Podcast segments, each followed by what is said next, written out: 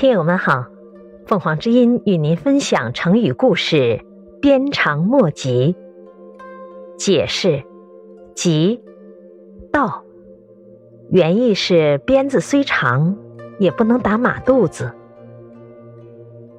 这个成语来源于《左传》宣公十五年，宋人使乐英齐告急于晋，晋侯欲救之。伯宗曰：“不可。古人有言曰：‘虽鞭之长，不及马腹。天方受楚，未可与争。虽晋之强，能为天乎？’”鲁宣公十四年（公元前五百九十五年），楚庄公派申州出使齐国，出使路上要经过宋国。楚庄王仗着国力强盛，要申州不向齐国借路。申州说：“如果不借路，宋国人会杀我。宋国要是杀了你，我就派兵攻打他们。”楚庄王说：“果然，不向宋国借路的做法激怒了宋国。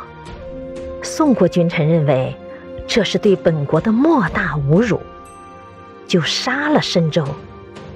楚庄王听到这个消息，气得暴跳如雷，立即发兵攻打宋国，一下子就把宋国的都城团团围住。双方相持了几个月，楚军还是没有取胜。第二年春天，宋国派大夫乐英齐到晋国去请求晋国派兵救援。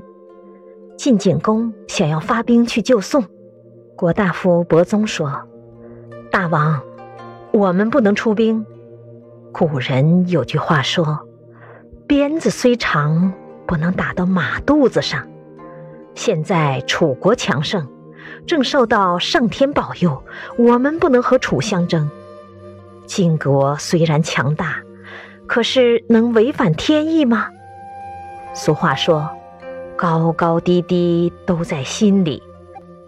江河湖泊中容纳有污泥浊水，山林草丛中暗藏有毒虫猛兽，洁白的美玉中隐藏有斑痕。晋国忍受一点耻辱，这也是很正常的事。您还是忍一忍吧。景公听了伯宗的话。停止发兵，改派大夫解阳去宋国，叫宋国不要投降，就说援兵已经出发，很快就要到了。宋国人在城中极其艰苦地坚守了几个月，楚军攻打不下，最后同意宋国求和，并带走宋国大夫华元作为人质。